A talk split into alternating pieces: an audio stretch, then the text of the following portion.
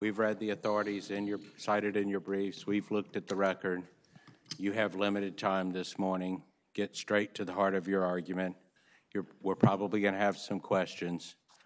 Pay attention to the traffic lights. When the red light shines, it is time to stop. If you're answering a question from the court, of course, you can finish your answer, but be mindful of our time. Uh, if you're answering a question from the court, too, you won't lose any rebuttal time.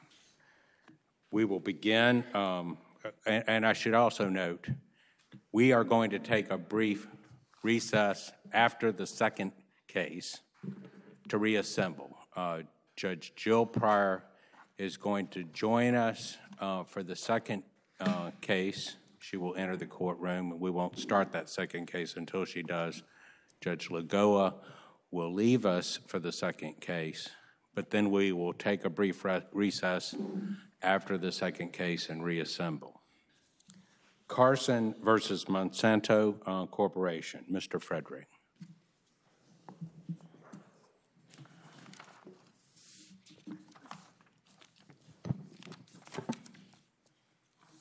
Chief Judge Pryor, and may it please the court, David Frederick for Dr. Carson.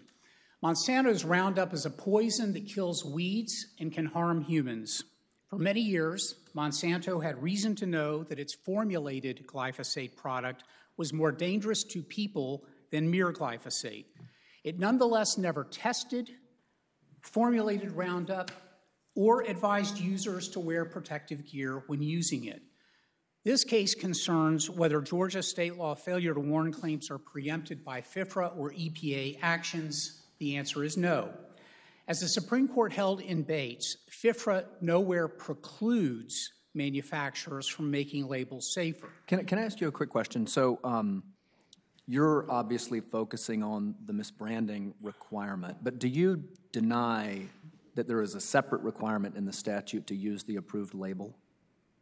Uh, no. In fact, what was very clear from Bates was that in order to sell the product, it needed to have an approved label, that selling it without an approved label was uh, unlawful. The question, though, is whether merely getting a label uh, uh, precludes a state law claim that is parallel to the misbranding claim. And the Bates court unanimously said, no, that's not accurate, that a misbranding claim that is parallel to a state failure to warn claim merely provides a state law remedy which is absent from federal law. The duty remains the same. So the requirement is that the label be adequate for safe use, and you can have a registered label, as the Supreme Court said, but, quote, nevertheless be misbranded. To what extent does your position turn on this unique provision in FIFRA, this 136AF2, that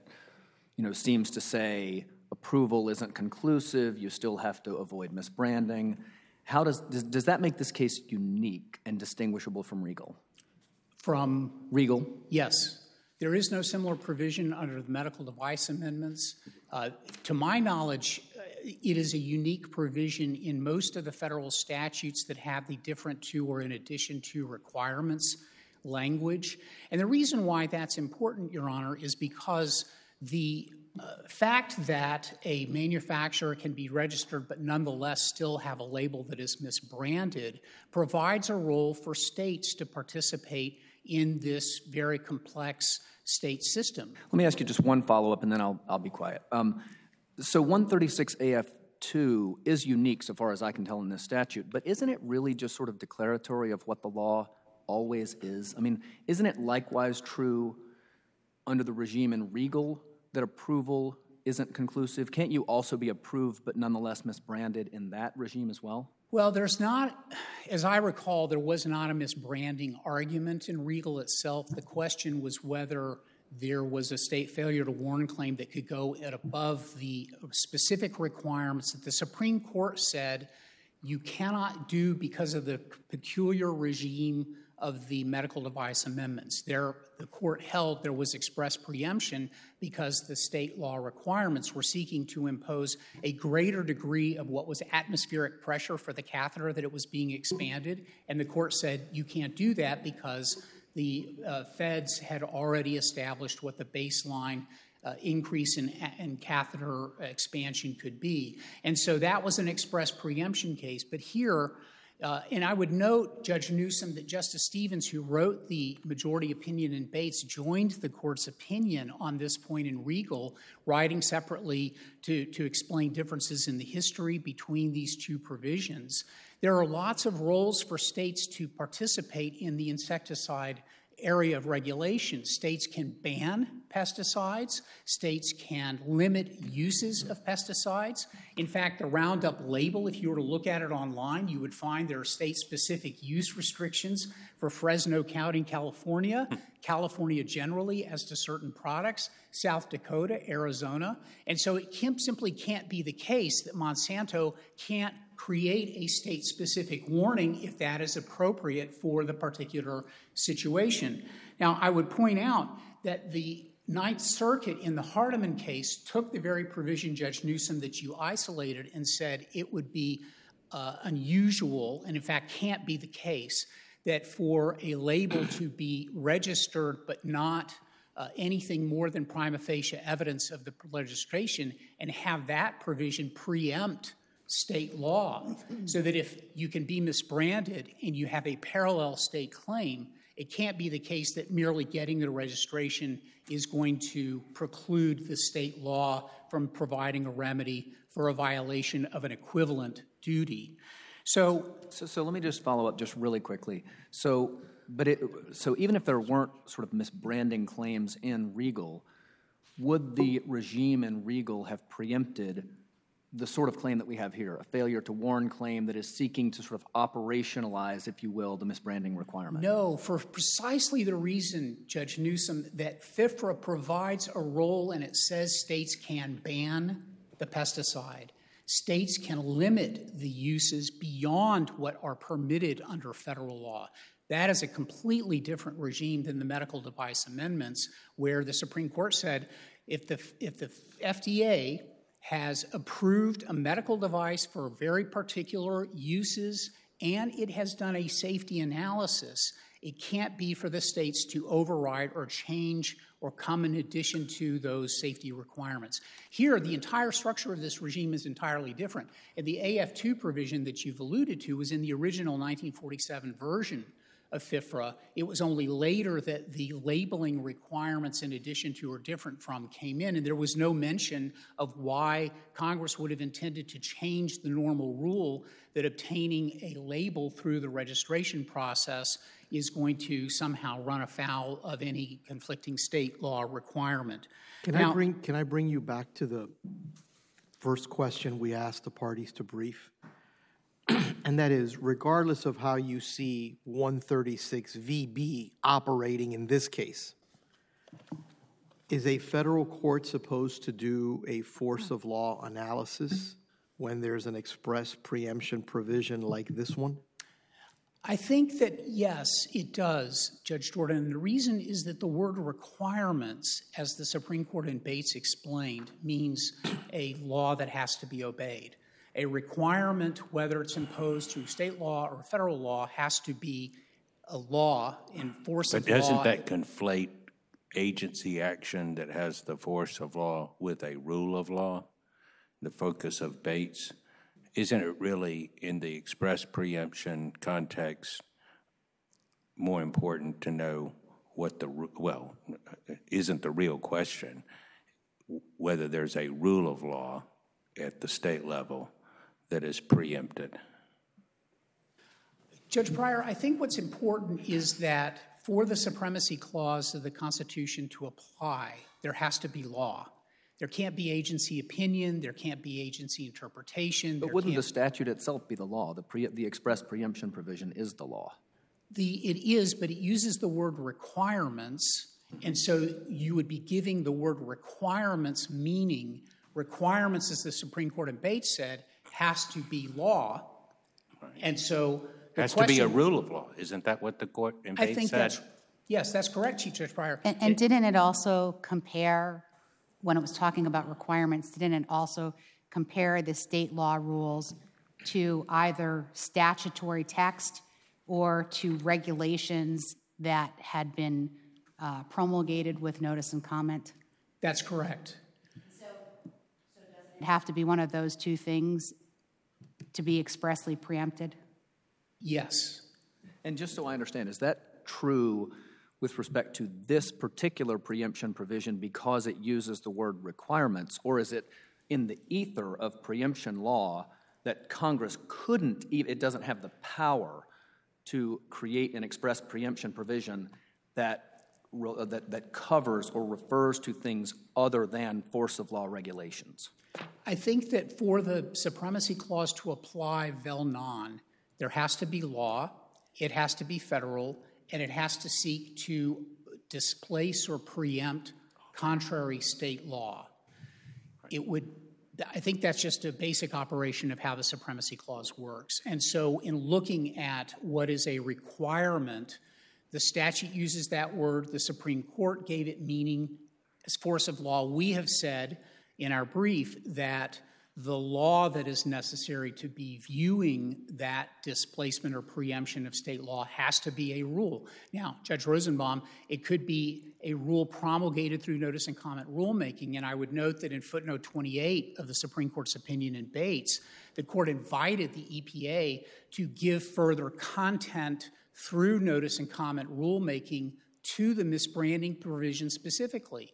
In the 18 years since that decision, the EPA has not chosen to do so, relying instead on the language of the statute, which is at 136Q1G, to provide the adequacy of the warnings. And so when you look at whether or not Georgia law, which provides that if there's a reason to know uh, or knowledge of a safety hazard, the manufacturer has a duty to warn uh, people that tracks exactly with the language of this branding provision itself. So much so that Monsanto doesn't even argue here that Georgia law somehow imposes some requirement that is different from. If anything, the Georgia law duty is somewhat narrower. But we know from Bates itself that having a narrower requirement under state law is not sufficient to be in addition to, because it would be odd that you would have a state law remedy for a violation of a federal misbranding provision and that that would be somehow um, displaced. Is your, is your argument, I'm sorry, go ahead. Is the only way that a EPA action can rise to the level of a requirement um, that EPA must go through notice and co- comment rulemaking? Is that your position?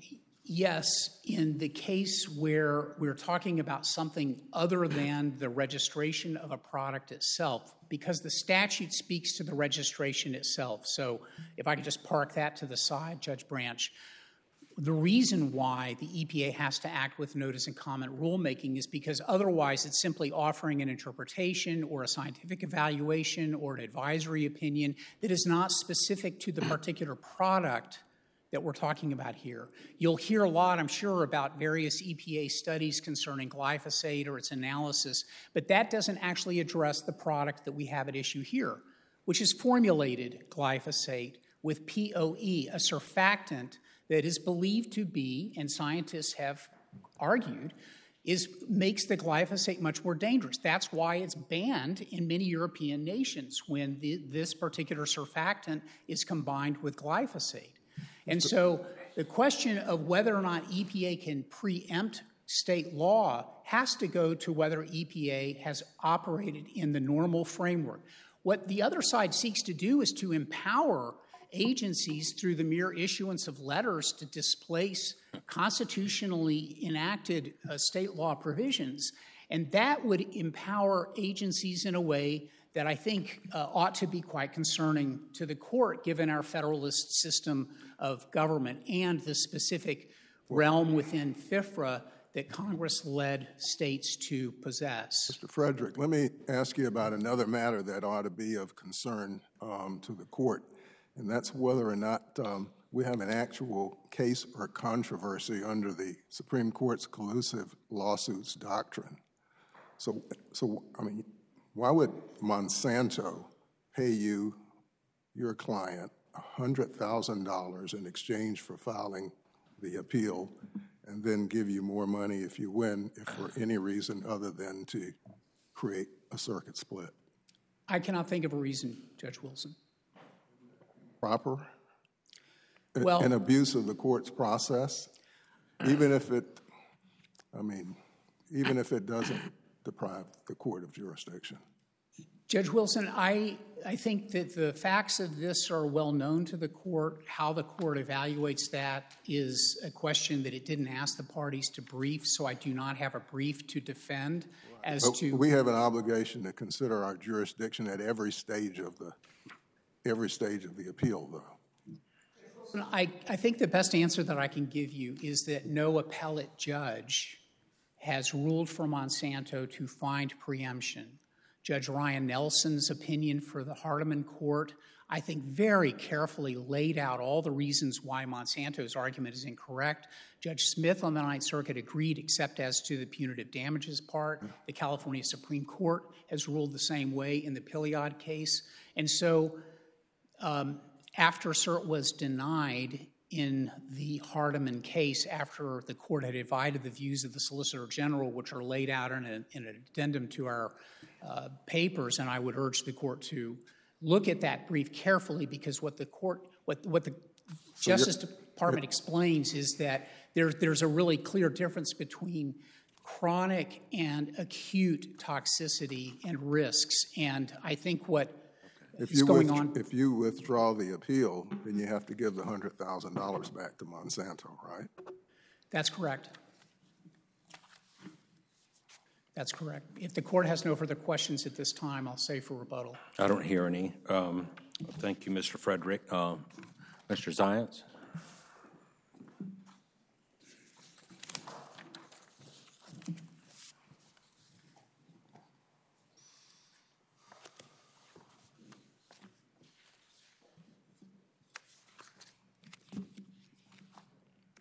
Thank you, Chief Judge, Chief Judge Pryor. Good morning, Your Honors, and may it please the Court.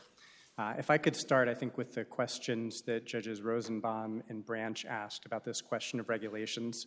Um, and I think it's a really im- important place to start that we know that preemption can turn on what EPA does.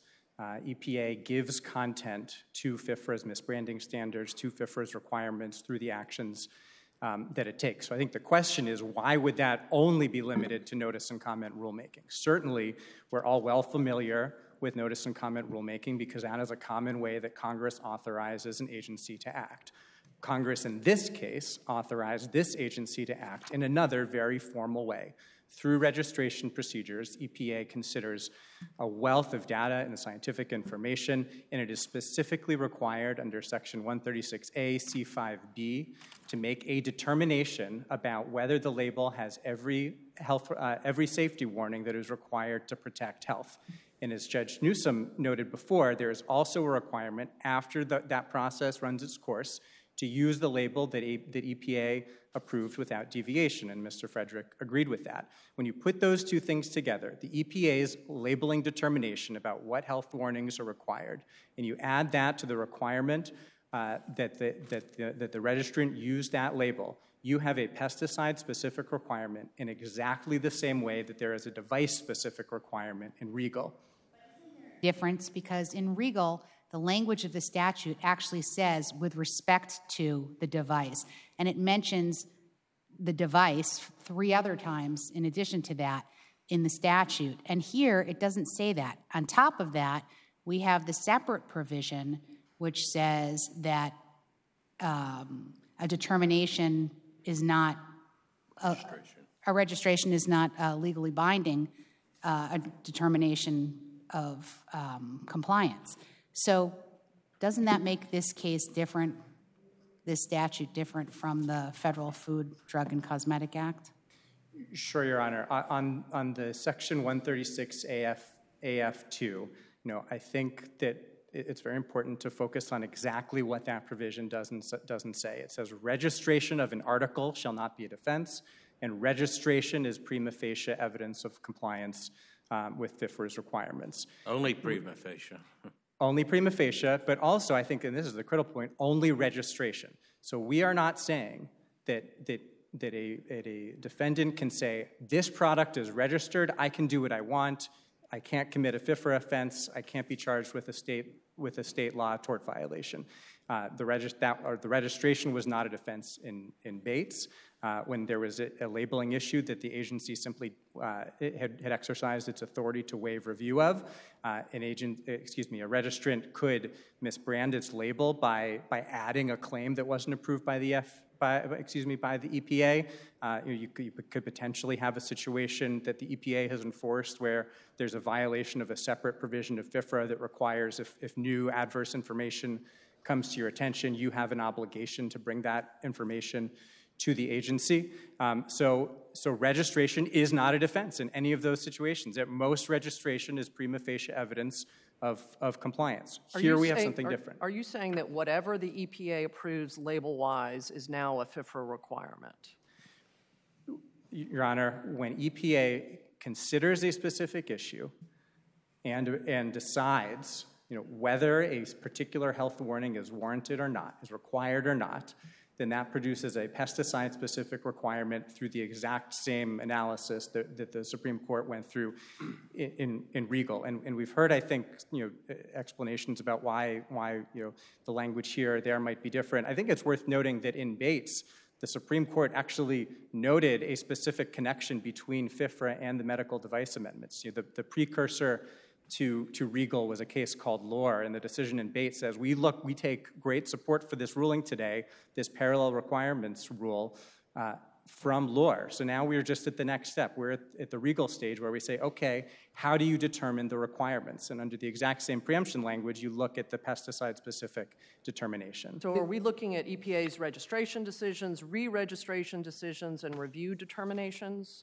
You know, I, I think you are, you are looking at you know, the, the labeling determinations, the determinations of what safety warnings go on the label that EPA has, has engaged in in a continuous uh, string. If you start with 1986 with the registration standards, there's actually a section of the registration standards that says required labeling. It says you know, what labels are required. That's not optional. That is what the registrant under FIFRA had to put on the label, and a cancer warning is not there. The, the, the, the, thing that's weird to me about this case, though, is that you seem to have two potentially dueling requirements. You've got one requirement that says use the EPA approved label. That's the one that you want to focus on. You've got another one that says don't be misbranded. That's the one that Mr. Frederick wants to focus on. What do we do when the state failure to warn duty is inconsistent with one of those requirements, namely the use the approved EPA label, the EPA approved label, but not inconsistent with the second one. Don't be misbranded. It's an effort to operationalize that requirement. Sure, Judge Newsom, I, I think Riegel shows us the way to harmonize. And, and Riegel, in the, in the key part of its analysis, focuses on two things. It is not just the requirement uh, to, to adhere to the label, it's also the fact that in, Riegel, the FDA was, was specifically required to make a determination about safety and effectiveness. And here, the EPA is specifically required to determine you know, whether the health warnings that are required under FIFRA are present, are, are present. So I think when you put those together, you get pesticide-specific requirements in exactly the same why, way why isn't, Why isn't the answer to Judge Newsom's question impossibility? That, that this is really, to solve that problem, someone in Monsanto's position could say, you know, it's impossible for us to change this label um, because the EPA won't let us do it, and that that is the theory of preemption that is actually the one that solves this problem. Your Honor, we're very happy for that to be the preemption theory that solves the problem. We think we have two really strong preemption theories here. What I would say is I don't think it's right to, to collapse sort of the express preemption provision in the statute just into impossibility. You know, in, in, in, Riegel, the exact argument was made was, was no one saying that, that the EPA, that the FDA wouldn't allow this warning if you went and asked, and asked for it, and it was enough that the, that the FDA decided it wasn't necessary, decided it wasn't required under the statute, and so it was in addition to that for state law to require it. Impossibility preemption is, is, a, is a somewhat you know, more difficult showing to make where it's actually the EPA would reject it. But here, it, that's met too. The EPA would reject this. The EPA has determined over the course of decades uh, that this product does not cause cancer. Yeah, and I guess, I guess the thing is, it seems like the arguments that you're making, and maybe I'm just misunderstanding them, but it seems like the arguments that you're making about the EPA determination that the product doesn't cause cancer are really more arguments that go to the impossibility of changing the label than whether the EPA has actually made some kind of labeling determination that's binding on states. Sure, Your Honor. I, I, I, think you can get there either way, and, and I uh-huh. think we get to the same result of, of preemption.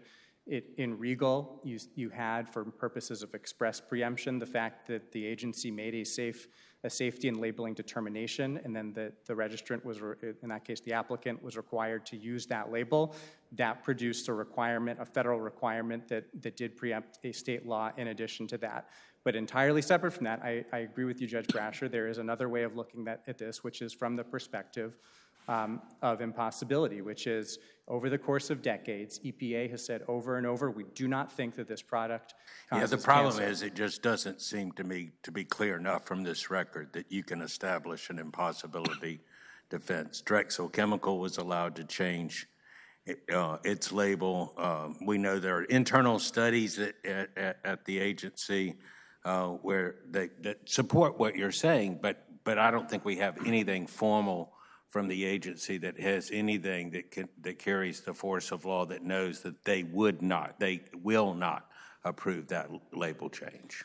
Your Honor, you know, if- I could respectfully push back on that and give one example, the 1993 re-registration uh, eligibil- uh, eligibility decision uh, makes a finding you know, that, that, that it classified glyphosate at the lowest possible lever, level for cancer, evidence of non-carcinogenicity in humans. So we had, through this very formal process, uh, Section 136A-1 of the statute says that this culminates in regulatory action by the administrator. But that Uh, was it- 30 years ago, right?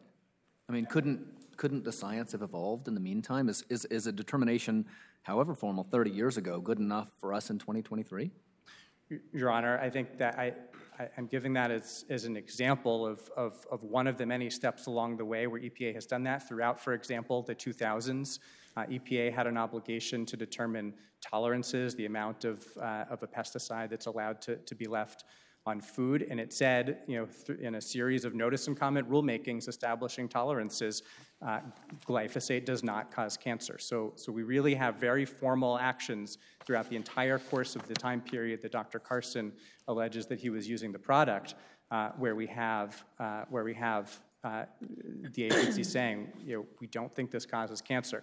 And We, um, we accept your argument. We would have to, wouldn't we, we would have to ignore the presumption against statutory constructions that preempt the police power of the state to regulate for the health and safety and welfare of its citizens unless it's clear and manifest, which is what the Supreme Court said we have to do in Bates versus uh, Dow Agro. Sure, Your Honor. You know, if I could take that for both, I think it's a slightly different answer for both impossibility preemption and express preemption. For impossibility preemption, uh, we agree there is a presumption against pre, uh, preemption. The way that has been operationalized by the Supreme Court in cases like Merck versus Albrecht is to require, you know, clear evidence that the agency would reject uh, would, would reject the warning. We have that, so I don't think you're ignoring the, the, the preemption. Um, Judge, Chief Judge you Pryor, I see you're shaking your head. I I don't Uh, see it. okay, Your Honor, You fully have informed the agency of the justifications for the um, state law requirements and that it has um, informed um, you that it would not approve modifying the label to conform to Georgia law. I, I, I don't think you've got, I don't think you've got clear um, uh, Clear evidence, manifest. clear evidence of that. Sure. Uh, Your Honor, I'm, I'm happy to go more into that, but I, but, I, but I think maybe the wiser thing to do would be to answer Judge Wilson's question as to express preemption uh, in, in terms of the, the role of, of, of the presumption there. And I think that, the, the Supreme Court's cases have been a little bit, uh, you know, at, at- at times shifted on this. The most recent pronouncements from the Supreme Court, um, you know, case Puerto Rico versus Franklin, um, the Supreme Court says very clearly that when, when it comes to express preemption, uh, It's not about, you know, construing broadly or construing narrowly. You just construe the text of the statute, and pre- preemption is what Congress said. Now, I do want to acknowledge um, that, that there have been times, including Bates, where the Supreme Court has suggested that, a, that, that that presumption does play some role. And so I think the way Bates was using that was at this macro level decision. And, and, and the core holding of Bates was just the defendant had said, this, this preemption provision preempts any state law tort claim, not even claims that are exactly the same uh, between state and, and federal law. And the Supreme Court looked to the presumption, among other things, in concluding that it would adopt a parallel requirements rule. We're, we're now at the next level down of how that, how that applies. I don't think the presumption does any more work. And, and so the, the, the, um, has the Supreme Court ever applied force of law in an express preemption case? We have not seen it, Your Honor, no. I was going to ask, I've heard you describe a lot of reasons why you think the certain things here are requirements, but I'm not sure I've distilled a test for you that we could apply in other cases. Your Honor, the test that I would, that I would propose is if EPA has considered an issue and made a determination uh, about that issue, uh, whether that, whether a particular health warning is required on the label, that establishes a pesticide-specific requirement. At any, at any level at all of EPA. Acting formally, no, Your Honor. I- You know, acting through, you know, and, and, and this is where, you know, to go to the, the force of law question, I think even if you were to, to sort of apply a force of law idea, what the Supreme Court said about force of law and, and Merck versus Albrecht, essentially it's a question of is the agency exercising congressionally delegated authority? So if, if the EPA sent an email that said, We've, I've thought about this and I don't think you need a warning here, that would not establish the requirement. Here we have uh, the agency has a statutory obligation to go through procedures. They are quite formal. Uh, the, the EPA in the brief that it filed in, in the Ninth Circuit says the label approval is a very formal affair. Um, ac- exercising congressionally delegated authority under Section 136A, 136A 1, several stages culminating in what Congress called regulatory action by the administrator. So, our, our view is when the agency does that for a pesticide and makes a determination, it is considered a specific safety issue. Does a product cause cancer? It has imposed required labeling uh, for, that, for that product, and it has not required a, a, a label that, that says um, that, that this particular type of warning is necessary to protect health. I think that's the standard. That establishes, just like in Riegel, a product specific requirement, and a state cannot add requirements that are in addition to or different from that. Can I, can I ask you a question? You mentioned Bates a second ago. What do you make of the language in Bates that says a state law labeling requirement is not preempted by 136 VB if it is equivalent to and fully consistent with FIFRA's misbranding provisions? Full stop. It doesn't sound like this one is. So why doesn't that language in Bates resolve the case against you? Because, Your Honor, this, I think the Supreme Court was, was answering a kind of macro question. Are we going to have a parallel requirements rule or everything is preempted rule? Supreme Court said a parallel requirements rule. If it is inconsistent with, with the, you know, if the state law is consistent with the federal misbranding requirement, um, then that can go forward. But what, what the Supreme Court also says that it has to be genuinely equivalent. And it gave some examples, but it really didn't go much beyond that. So now we have the, the added layer that comes in through Riegel uh, uh, interpreting very similar preemption language of what happens when, when, when, when the agency gives content to the misbranding standards. But di- didn't didn't uh, Bates say? Maybe it's Bates that says the agency gives conduct. Uh, sorry, gives content to or further refines the misbranding regulation, uh, the misbranding statute through regulations. Yes. Your Honor, I, I read Bates to say, to, not to say only through regulations. And in fact, the Bates court then drops a footnote, as I recall, that says, "Hey, this hasn't really happened." Right? We note that the EPA really hasn't done this. Yes, Your Honor. And so, so I think the Supreme Court had a particular case in, in front of it. It had a case uh, involving efficacy where, where Congress had authorized the agency to waive review of these of, of a very broad category of issues, efficacy issues for pesticides. EPA had exercised that authority, and the Supreme Court, at a few different times in opinion, notes that the EPA had never made any determination, never said anything about the specific warning issue um, that the plaintiff was claiming violated uh, the misbranding statute. In that context, it makes a lot of sense that the Supreme Court was focused on uh, you know, general level requirements that would have uh, that, that would, if anywhere, have come within regulations. I just don't think the Supreme Court had any reason to be thinking about uh, the other ways in which EPA gives content. And one of the ways that EPA gives content to the, to the requirements under FIFRA is through this very formal, statutorily authorized and mandated process um, for, for, con- for considering this. In, in, in, the, in the 1980s, EPA actually conducted uh, a rulemaking, and it, and, it, and it said, I think this was 1984, we just can't, can't decide what the label should say on a case, on a, uh, on a, on a regulatory basis in, in terms of notice and comment rulemaking for every single pesticide. We're going to do it case by case. Congress actually acted on that background and added these re registration provisions, culminating in regulatory action by the administrator. So I think what the, the, the, central lesson from Bates is that what EPA does matter. And certainly, because of the context of the case, it makes sense that the Supreme Court was focused on regulations as a key way uh, that the EPA makes, you know, uh, elaborates on the general requirements under FIFRA, but I don't think it excludes the, the, uh, that there could be pesticide-specific requirements under FIFRA, just like on, on virtually identical preemption language, there are device-specific requirements under the Medical Device Amendment. Counsel, your, um, your, your, client um, won in the district court, and yet you're bankrolling your client's appeal.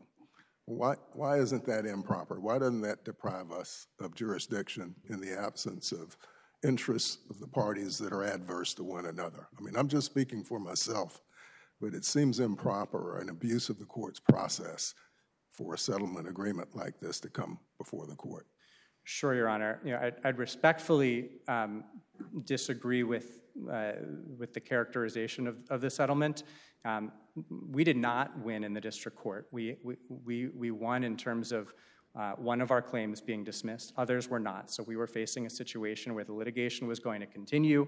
There is risk to any litigation, and the parties had an arm's length settlement negotiation where they agreed that a path forward um, was, uh, was to resolve the other claims and, and, and, to have the amount of the plaintiff's recovery contingent so, on this appeal. So you're not paying them in order to create um, um, law favorable to Your Honor, clients I, I, to create a circuit split?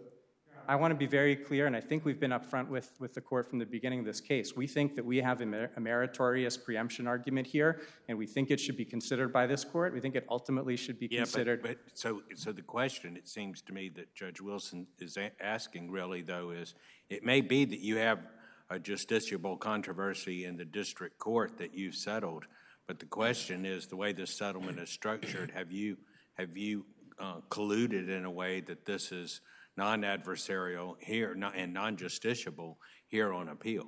No, Your Honor. Where you're paying that your adversary if they win. Your Honor, that is a common, you know, it, this is a high-low settlement that the Supreme Court and a number of other, other, other, other circuits have, have held is entirely consistent with a case or controversy. The key question... Not like this, not like this, though. Respectfully, Your Honor, you know, in these other cases, I don't know that the actual settlement agreements are, are in the record, so I don't know what, it, what every exact provision looked like. But I, what I would say is what we have here is we had we had a continuing case that was going to go forward after the, after the district court's ruling. I see my time's up, but if I, if well, I you, just... you may um, you you may finish your answer. Um, I know Judge Tjoflat wants to ask one question. He'll get the last question, and then we'll be done. Sure, Your Honor. I would, I would just say the, the parties negotiated at arm's length, decided that a way that, uh, you know, that, that they could move this forward that was in the mutual interest of both parties was to have have an appeal that would that that would decide you know the amount of the plaintiff's recovery. You know when there is that where is that financial stake that depends on the outcome of the appeal. The Supreme Court has said that that is a live case or controversy.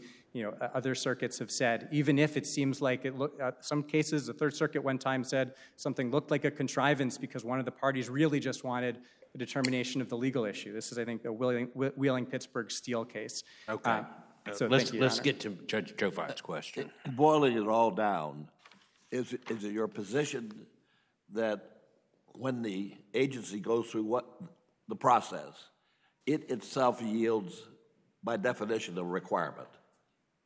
The process necessarily yields a requirement.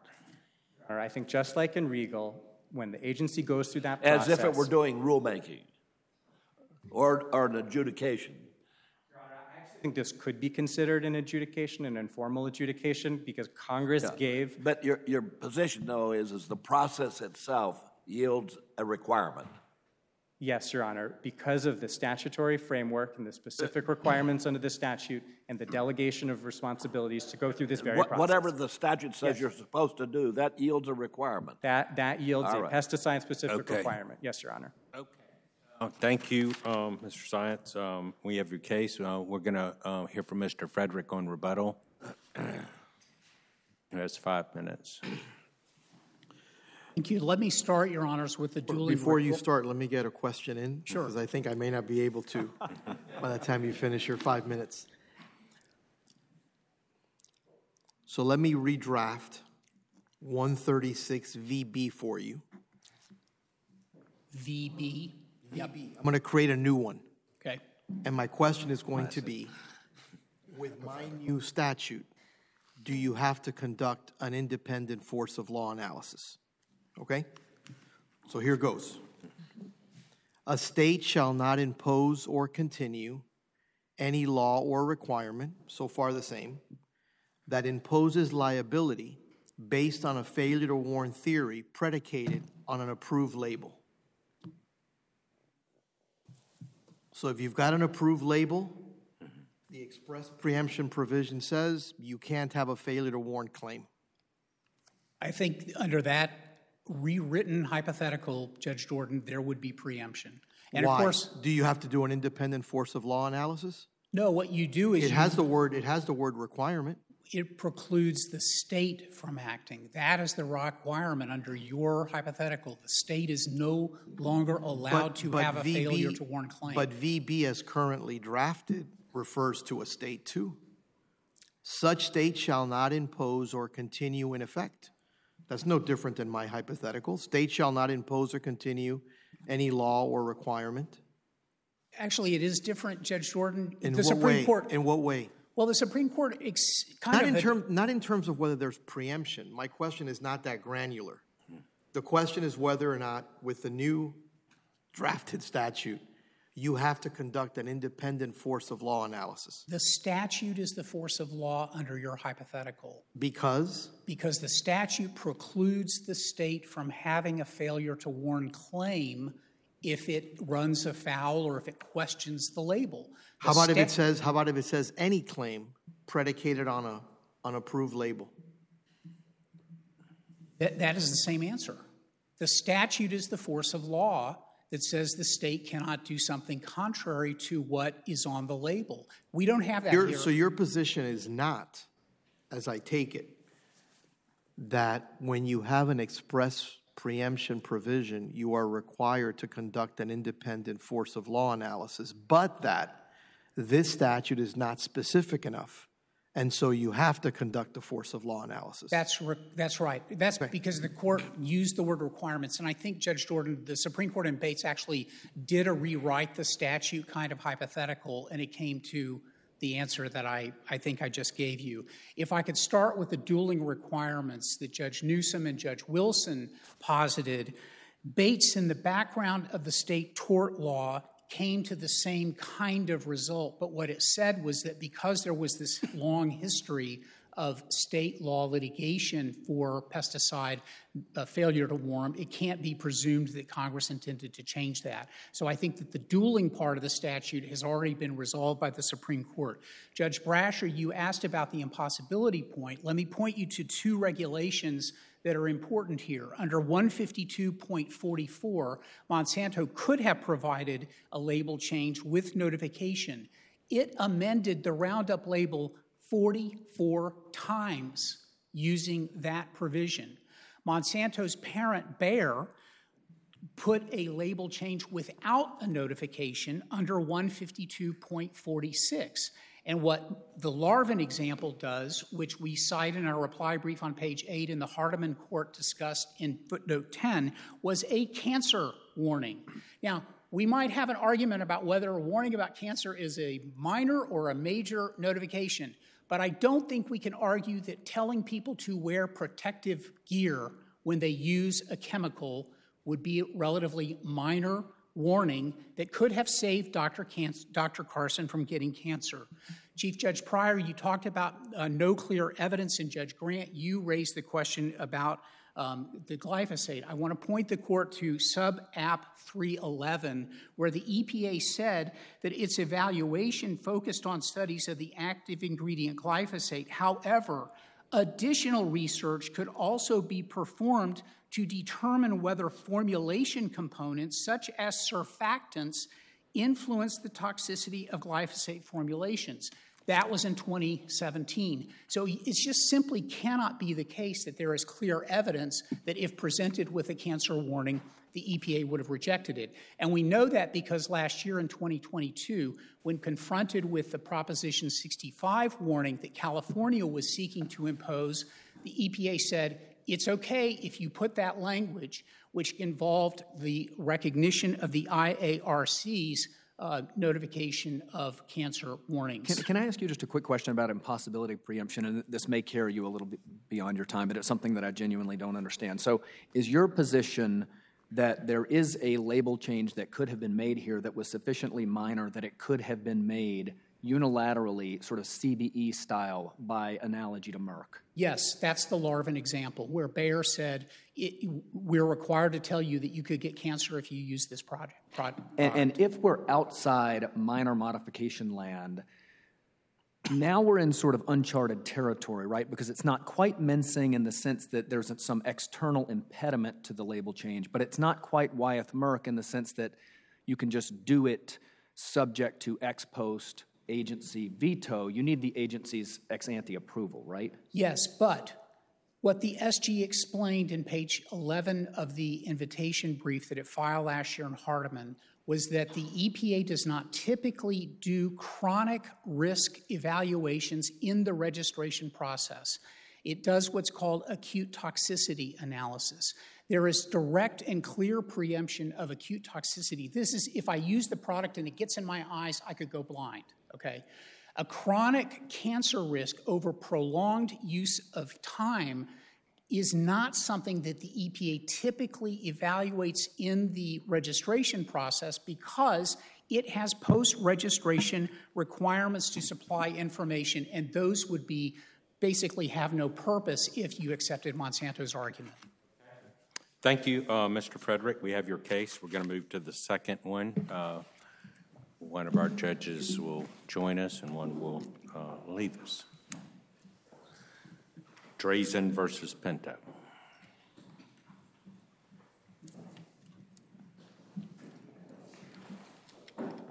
Basically, the other one is that Monsanto basically decides what's Yeah.